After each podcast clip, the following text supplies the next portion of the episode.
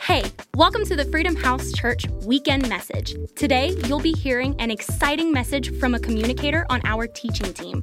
Whether you're just waking up, on your way to work, or going for a relaxing evening walk, we know this message will equip you to experience Christ's freedom today and every day.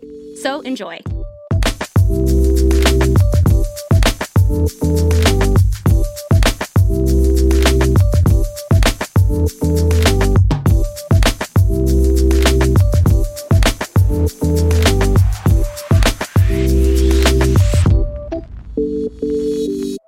And so I want, I want you to stand up and welcome Dr. Chip Bennett from Grace in Florida, Sarasota, Florida. Come on, give him a big Freedom House Church welcome. Thank you, man. Thank you so much.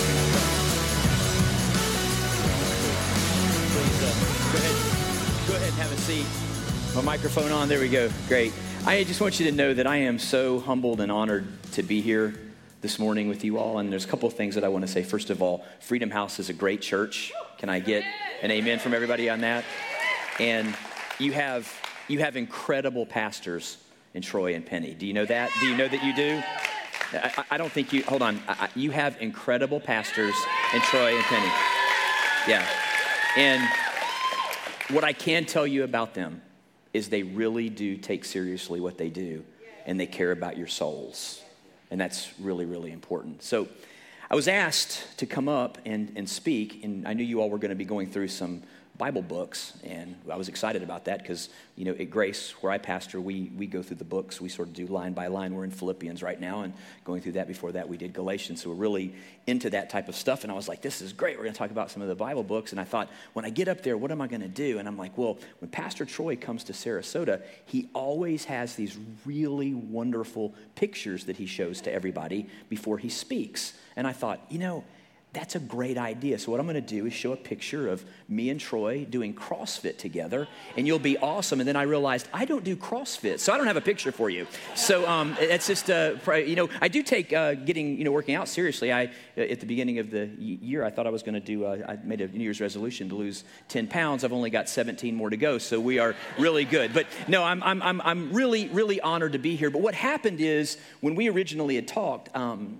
I was asked to do something on the book of Romans. And I put together a message and I was excited. And then all of a sudden, I felt like I just needed to do something else. So you all will determine after service whether or not I really heard from God or whether it was a bad burrito. So um, uh, hopefully, hopefully you will uh, appreciate this and this will, will speak to you. And what I want to do is I want to take some common stories that you probably have heard in your life. If you haven't, you may be familiar with them. If you've been in church for a long time, you definitely will know these stories. And what I want to do is I want to teach them in a new and a fresh way where you go, wow, because what I want you to do when you leave here, I want you to be so excited about reading scripture so excited about the Word of God that, that you, even if you don't read very often, I'm hoping you will go out of here today going, man, I got to get into the Word of God. So I've come here to make the Bible great again. Amen. So let's uh, let's let's let's do that and, and, and get to work. And so we're going to just sort of wade into this. You know, the the first question that the enemy asks in Genesis is, did God really say? And let me tell you something as a pastor. When I watch people slide away from God, when I watch people move away from God, it usually starts by questioning God's word. Maybe we don't like it. Maybe, maybe it's something that we just want to kick against. Maybe it doesn't hit us emotionally right. Maybe it bothers us because we just don't think it fits into the world that we live in today. But Scripture is so important. What I want to do is I want to show you how so divinely inspired Scripture is by walking through some stories, walking through some things that maybe you've heard about over, over the years. And I think you're going to go, whoa, this is really cool. So we're going to wade in, first of all, and I'm going to show you how even the very words of Scripture matter. There's no surplus words in Scripture. So if you're reading, and many of us do, we read a passage, we've read the passage, maybe we've heard the passage, and we just read through it because we've heard it before. Maybe we think that we know it. But oftentimes, if we will slow down and realize every single word matters. So let me, let me start off here with what I call verbs. If you know Genesis 3, you know that that is the fall of humanity. It's where everything sort of goes awry after this wonderful creation of Genesis 1 and Genesis 2, all of a sudden there's this fall of humanity. And we're told the fall of humanity through verbs. So let's look here in Genesis 3, 6, and 7. It says, She, this is Eve, she took of its fruit and ate. And she also gave some to her husband who was with her. By the way, Adam was right there with her. Where was her husband when all of this was going on? Why did he not speak up?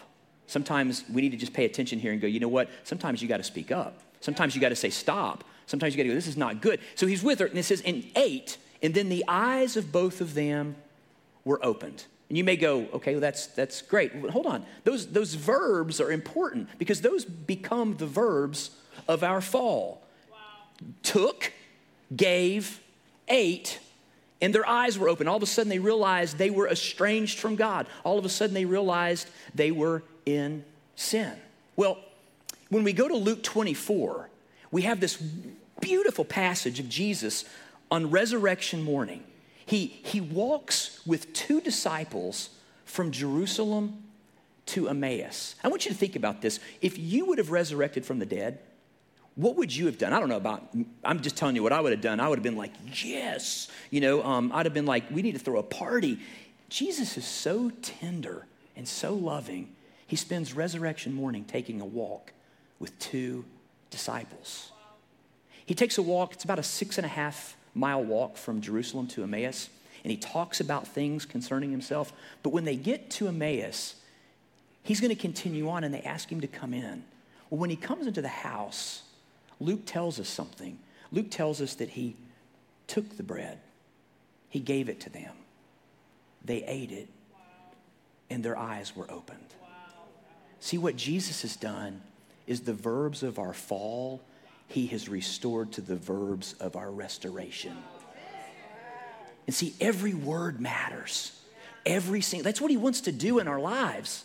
He wants to restore you and me. He wants to take the things that, that tripped us up and, and bruised us and, and hurt us along the way, and He wants to take those and He wants to change them. So the verbs of our fall through Jesus become the words or the verbs of our restoration. It's beautiful. Well, let's continue to wade in here and we'll see how all of this works. Let's talk about Genesis 2 and John 19.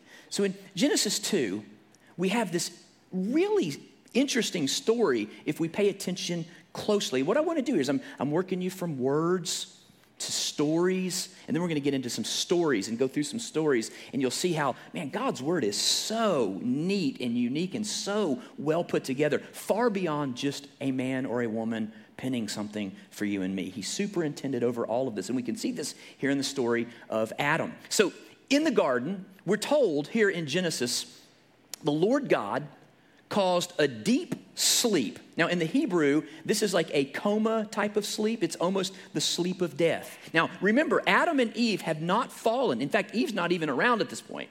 Adam is still in his sinless perfection. God causes a deep sleep to come upon him. And when he slept, he took one of his ribs and he closed up its place with flesh. I want you to think about this. Adam in his sinless perfection, was wounded. And out of his wounding came the substance that would create his bride. And we're told the, the rib the Lord God had taken from the man, he made into a woman and he brought her to the man. I want you to see this here. Adam hangs his head, he goes to sleep and he's wounded.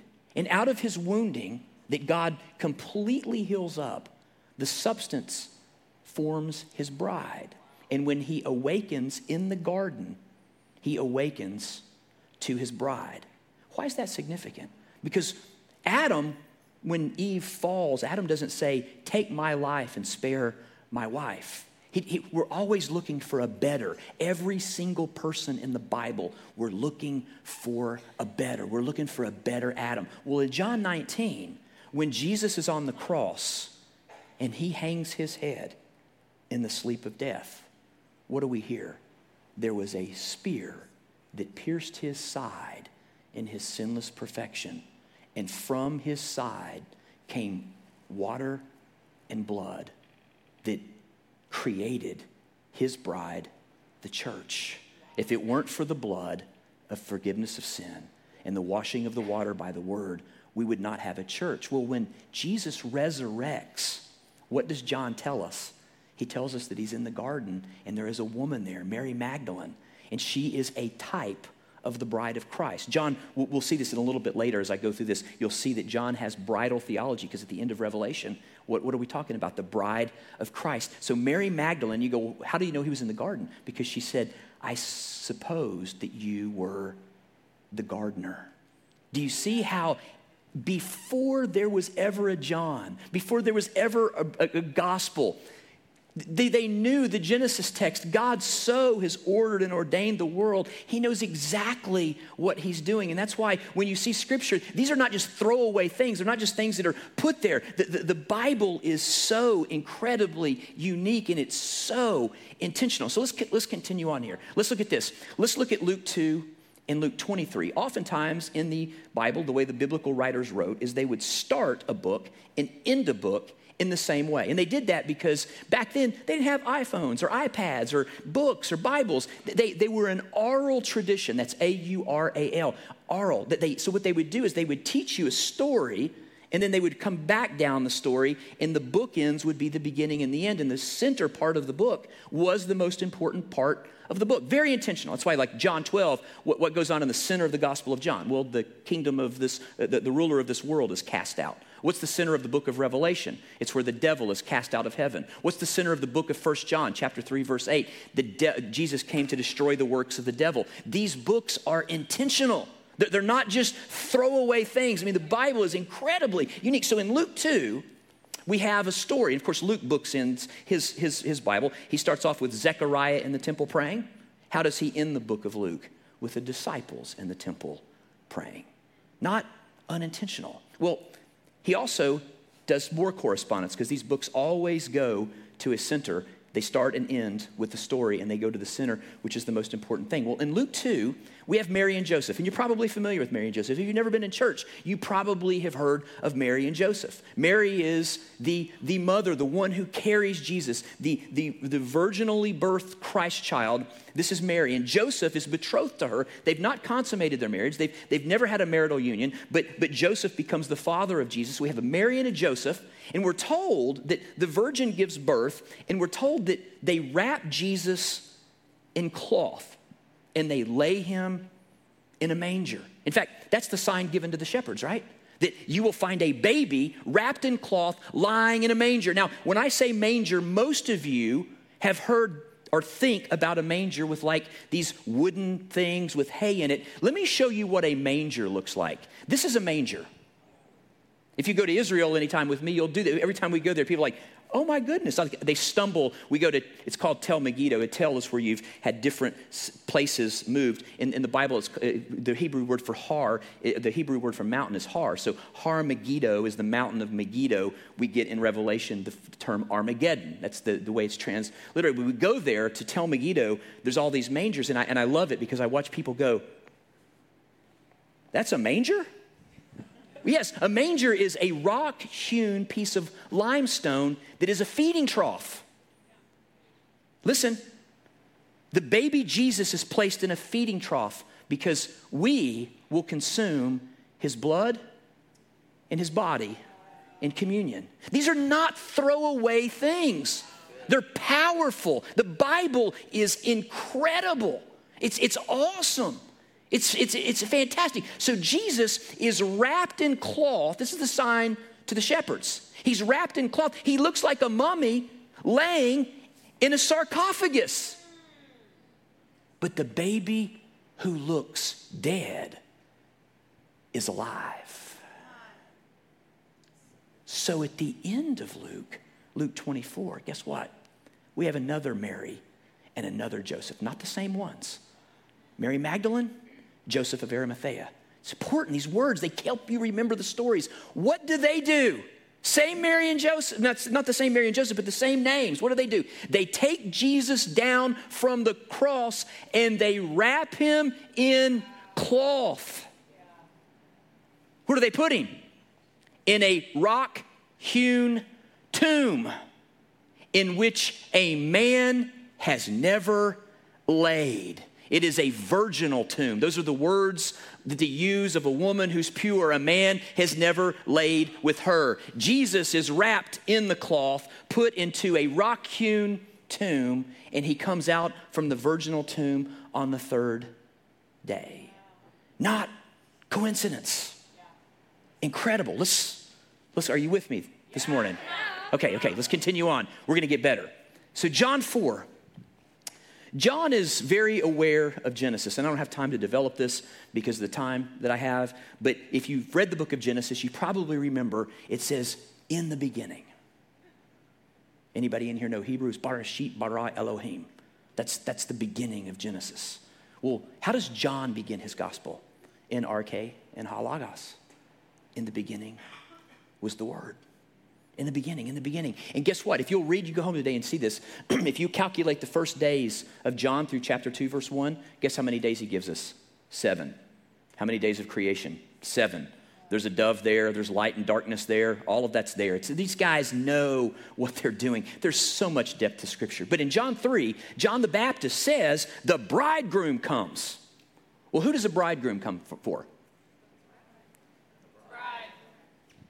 Okay, if you know Genesis, where do the patriarchs find their wives? Moses found Zipporah where? Isaac found Rebekah where? Jacob found Rachel where? all of them at a well. So if the bridegroom is coming, it shouldn't shock you that Jesus ends up at a well in John chapter 4.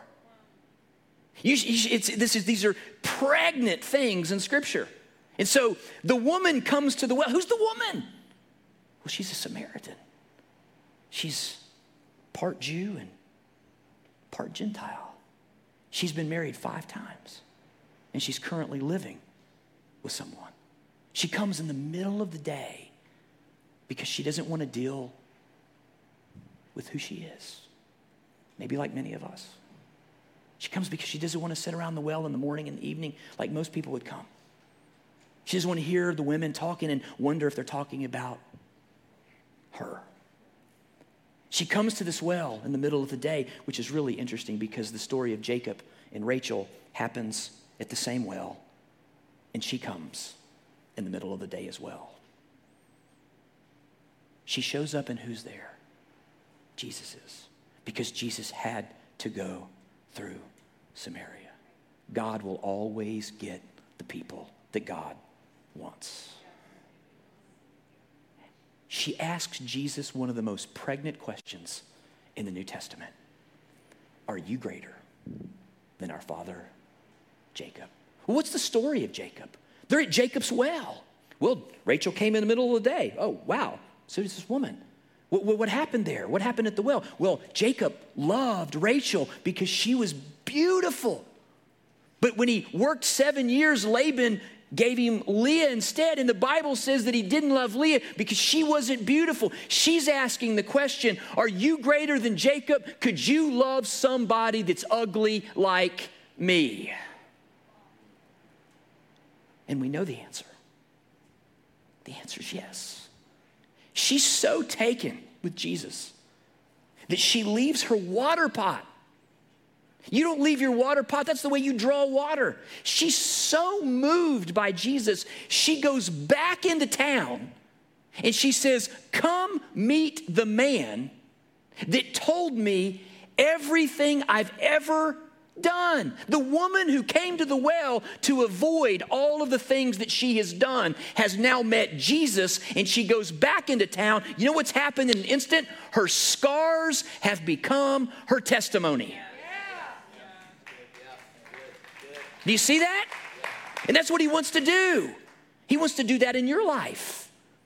He wants to take you and me all of us who've had broken issues and problems, and He wants to put us back together because the verbs of our fall are the verbs of our restoration. Let's continue on. Mark 4. Wonderful story. Mark 4, Jesus gets in the boat with the disciples. And they go out onto the Sea of Galilee. And Jesus goes to sleep. All of a sudden, a big storm comes up. The boat's breaking up. They're freaking out. They go wake up Jesus and they're like, Don't you care? You ever, ever been that way in your life? You don't have to raise your hand. Stuff's going on in your life and you're like, Do you care, Jesus? Do you even, do you even know what's going on? Hello, McFly. You know, do you know? Of course he does. He wakes up and he's like, Why, why do you guys have such little faith? And then he calms the storm. I don't know if any of you all boat. I, I, I like to, to boat. And, and, in, and in Florida, when you got into the Gulf, um, we, we have storms that, that come in, in the, in the summertime almost every day about 3 or 4 o'clock in the afternoon. And I mean, and when they come in, it's like they come in. And, and so when you can be out maybe 20, 30 miles offshore, when those storms comes, you all, it gets rough out there really quickly. But what never happens is when those storms are going, it takes a long time then for that water to calm back down. The, the, the, way it's phrased is that when Jesus spoke, whatever the waves, the wind, everything, it went crystal clear. Like that. And Mark tells us they asked a question. That's a question he also wants us as readers to ask. Who then is this that even the wind and the sea obey him? Who is this? Who is this guy? It's the question all of us have to answer in our lives. Who is Jesus? Well, what's interesting is in a lot of the Bible stories, if you've ever had a sheet of paper that has a watermark and you hold it up to the light, you see the watermark. So many of the biblical stories have a watermark because I think if I tell you another story out of the Bible, you're going to go, oh, wow, so there is a guy who gets on a boat who is running from God. And he goes down into the boat and goes to sleep. Well, all of a sudden, a huge storm comes up, and everybody's trying to figure out what to do. And they go awaken him and bring him up to the deck of the boat. And he says, Listen, this is all going on because I'm running from my God. If you'll throw me over, everything will be okay. And they throw Jonah over the boat, and all of a sudden, calm. Everybody on the boat says, That guy, whatever God he was running from, that's God. Yahweh is God. What Mark is telling you is the God of the Old Testament that calmed the seas is in the boat with the disciples. Who then is this? Powerful stories, incredible stories. How about this one? Luke 2. Mary loses Jesus. You ever had a, maybe you don't want to admit this, you ever lost your kids? It's crazy, right? You're like, oh my gosh, where did they go? We have 34. Actually, we have six, but uh, um, I, was, I was at one time in, in Sylva, North Carolina, um, speaking at a, at a church that um, my mother and family had sort of grown up around. And um, I walked in, and it was a very small church. It's the one where the, the musicians or the, the people in the church, then they go up and sing in the choir loft, and then they go back down. And, you know, I walk in, I got all these kids, and everybody's like looking around, what's going on? And I said, I just want you to know, I'm not Mormon.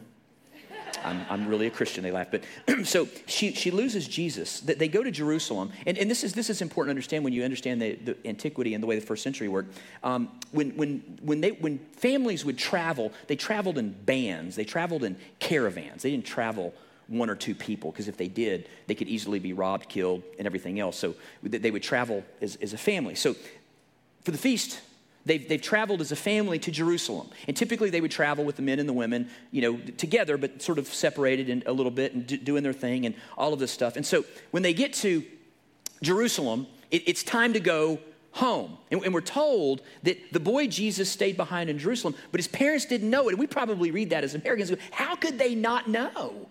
I mean, like, if any kids you're gonna lose, um, God, you know, I mean, like seriously, you're to lose God. You know, um, like, it, you, like the angels came and told you this was to be the Savior, and you just lose Him. Well, and, and we read that and we're like, how does that happen? Well, it happens because they traveled in caravans, and what would have easily have been have happened is that Joseph would have thought that Mary had Jesus. Mary would have thought that Joseph had Jesus because they traveled in these caravans. They, everybody was looking out for their family. So, so it wasn't like it doesn't, it's not as bad as it reads to you and me because we don't understand the way they worked in the first century. So they go a day, and we're told after a day, they realize they don't have Jesus. Now, anybody who's lost a kid, even for a moment, you know, your just mind just goes. It's it's all anxiety, it's stress, it, you're freaking out, there's fear. It's like every single sort of bad emotional thing that could happen gets put into a blender all real quickly and just starts spinning. And you start thinking, where are they? Am I going to find them? Am I not going to find them? What's going to happen? Am I going to see on TV? Uh, oh my gosh, are they? Uh, did, uh, did, would they die? What well, they realize we got to go back. Well, Luke tells us that they came back to Jerusalem on the third day. No word in Scripture is just there, no surplus words. She comes back and this, she didn't know. She finds Jesus in the temple on the third day because your heavenly Father is so loving and compassionate he is preparing Mary's heart for the day when she will lose her son, but will find him again on the third day. It's the beauty of Scripture, it's the beauty of the God that we serve. Let me end with this. I, I shoved Pastor Troy in the middle of worship because I was supposed to do Romans. And you started off a song, the very first song, about slaying giants. And I was like, see, I might have really heard from God. what are the chances? They didn't call me and say, hey, what song do you want to start off with? You know, so this is a story probably most, most of you all know. But there's a depth to the story that's incredible. One of the cursings that is given in Genesis 3 is over the serpent. We're told that his head will be crushed. I don't have time to develop this, but there's all kinds of head crushings throughout the Old Testament of people that are not children of God, where God is showing us that he will do what he does. When Goliath comes out, we're told in the Hebrew, and the NASB does a good job of translating this. Some of the newer translations don't quite get it because the root word comes from, from serpent. Um, it's, we're told that, Dave, that Goliath has scale armor. He's serpentine. And of course, his head is crushed with the rock that David throws. But that's not the, there's we could sit here all day long and go through all these themes. They're incredible. But what I want to do is I want to tell you a part of the story that very few people pick up on and they miss one of the most incredible passages of Scripture in all of the Bible. We're told in 1 Samuel 17 54 David took the Philistine's head and he brought it to Jerusalem. Interesting, right? Interesting that he would take the head of the giant and go to Jerusalem. Jerusalem's not even his city at this point. He hasn't taken Jerusalem, it's a Jebusite fortress. So he can't go inside. What does he do? Why does he take the head to Jerusalem?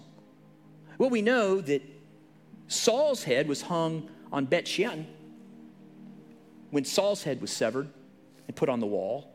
Why does he take it? I mean, he's, he's making a point by taking it there. Like, he, he, he can't get inside, so he's on the outside of the walls with his head. What would he have done? Well, he, he would have either put it on a stick and put it there so that the people in the fortress would have been able to see, or maybe he buried it in the ground. Why did he do that? What did he, what did he know that we don't know? Well, when you get to the New Testament, we find out that Jesus, when he's taken to be crucified, he's taken outside of the walls of Jerusalem.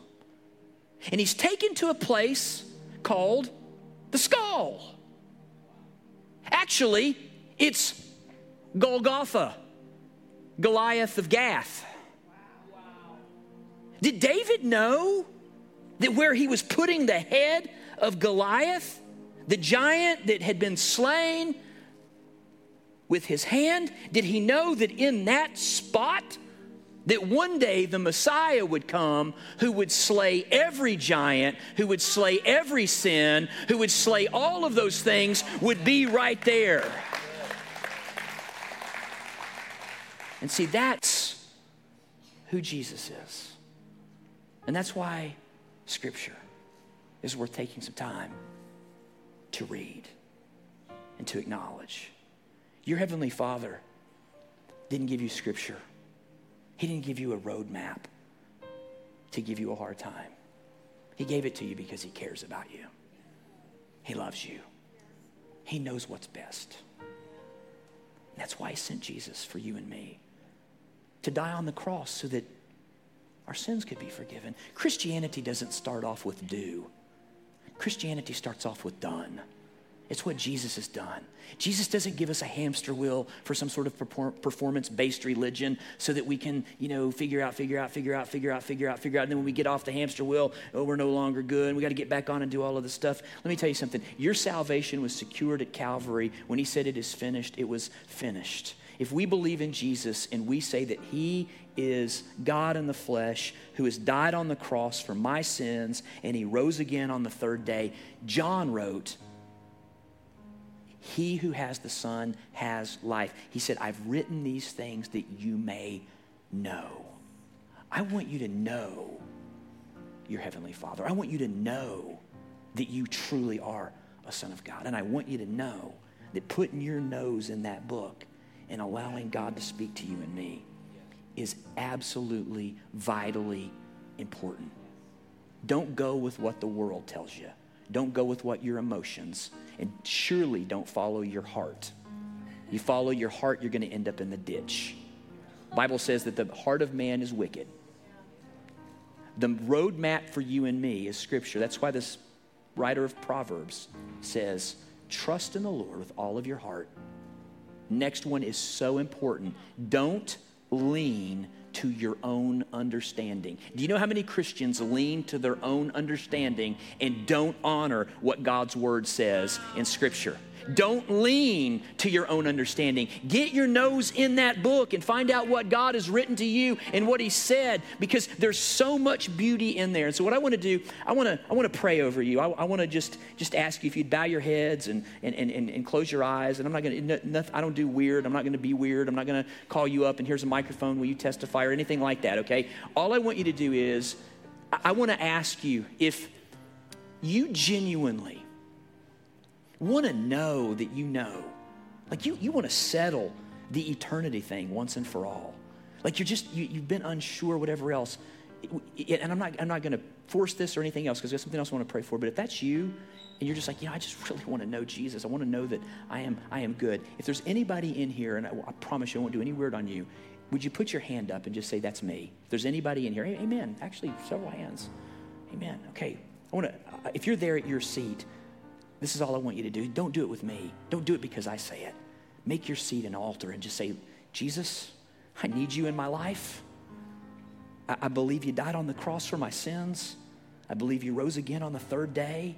Lord, I've been doing life my way and it hasn't been working. I'm going to do now do it your way. And Lord, I want you to forgive me. I want you to give me a clean heart. I want you to fill me with your spirit, Lord. I want to know that I've settled the eternity thing once and for all. If you raised your hand, don't say that because I said it. Say that to God right now. Make your chair an altar. But I also want to pray for one other group of people. If you say to me, hey, listen, today that was something that really ministered to me, and you know what? You're right. I do need to get a little bit more into the Word of God, and I want to make a commitment of spending a little bit more time in God's Word going forward. Would you put your hand up if that's you? Amen. Amen. I want to pray for you. Dear Heavenly Father, in Jesus' name. I pray not only for those here, but those online. Lord, that you would just develop here at Freedom House an insatiable desire for your word. Lord, I pray that this would be a day and a turning point for many where they go, you know what? I'm not going to read it once a week, or I'm not going to just listen when one of the pastors teaches me out of the Bible. I'm going to go home and I'm going to get my nose in this book and I'm going to learn and I'm going to allow Jesus to transform my life for his glory. And Lord, I thank you for what you're doing here. I thank you for what you're going to do. And I thank you, Lord, for not only those that raised their hands to settle eternity, but for those who said, Today is a new day. I'm going to take God's word more seriously. Lord, I love you and I thank you for this opportunity to be able to speak to the wonderful people of Freedom House. And I pray today would be a day that they look back upon one day and realize it changed their lives and it changed their reading habits because they realized the Bible is awesome. We thank you for it in Jesus' name. And all of God's people said. Thanks for tuning in. If you enjoyed this message, we encourage you to spread the word. Share with your friends and family on social media and make sure you subscribe to hear a new message every week. Really love the message? Well, we want to hear from you. Make sure to leave us a review below. Want more Freedom House content? Follow us on Instagram at Freedom House and subscribe to Freedom House Church on YouTube. We hope you are equipped to experience all that God has for you this week, and we'll see you for our next Freedom House Church weekend message.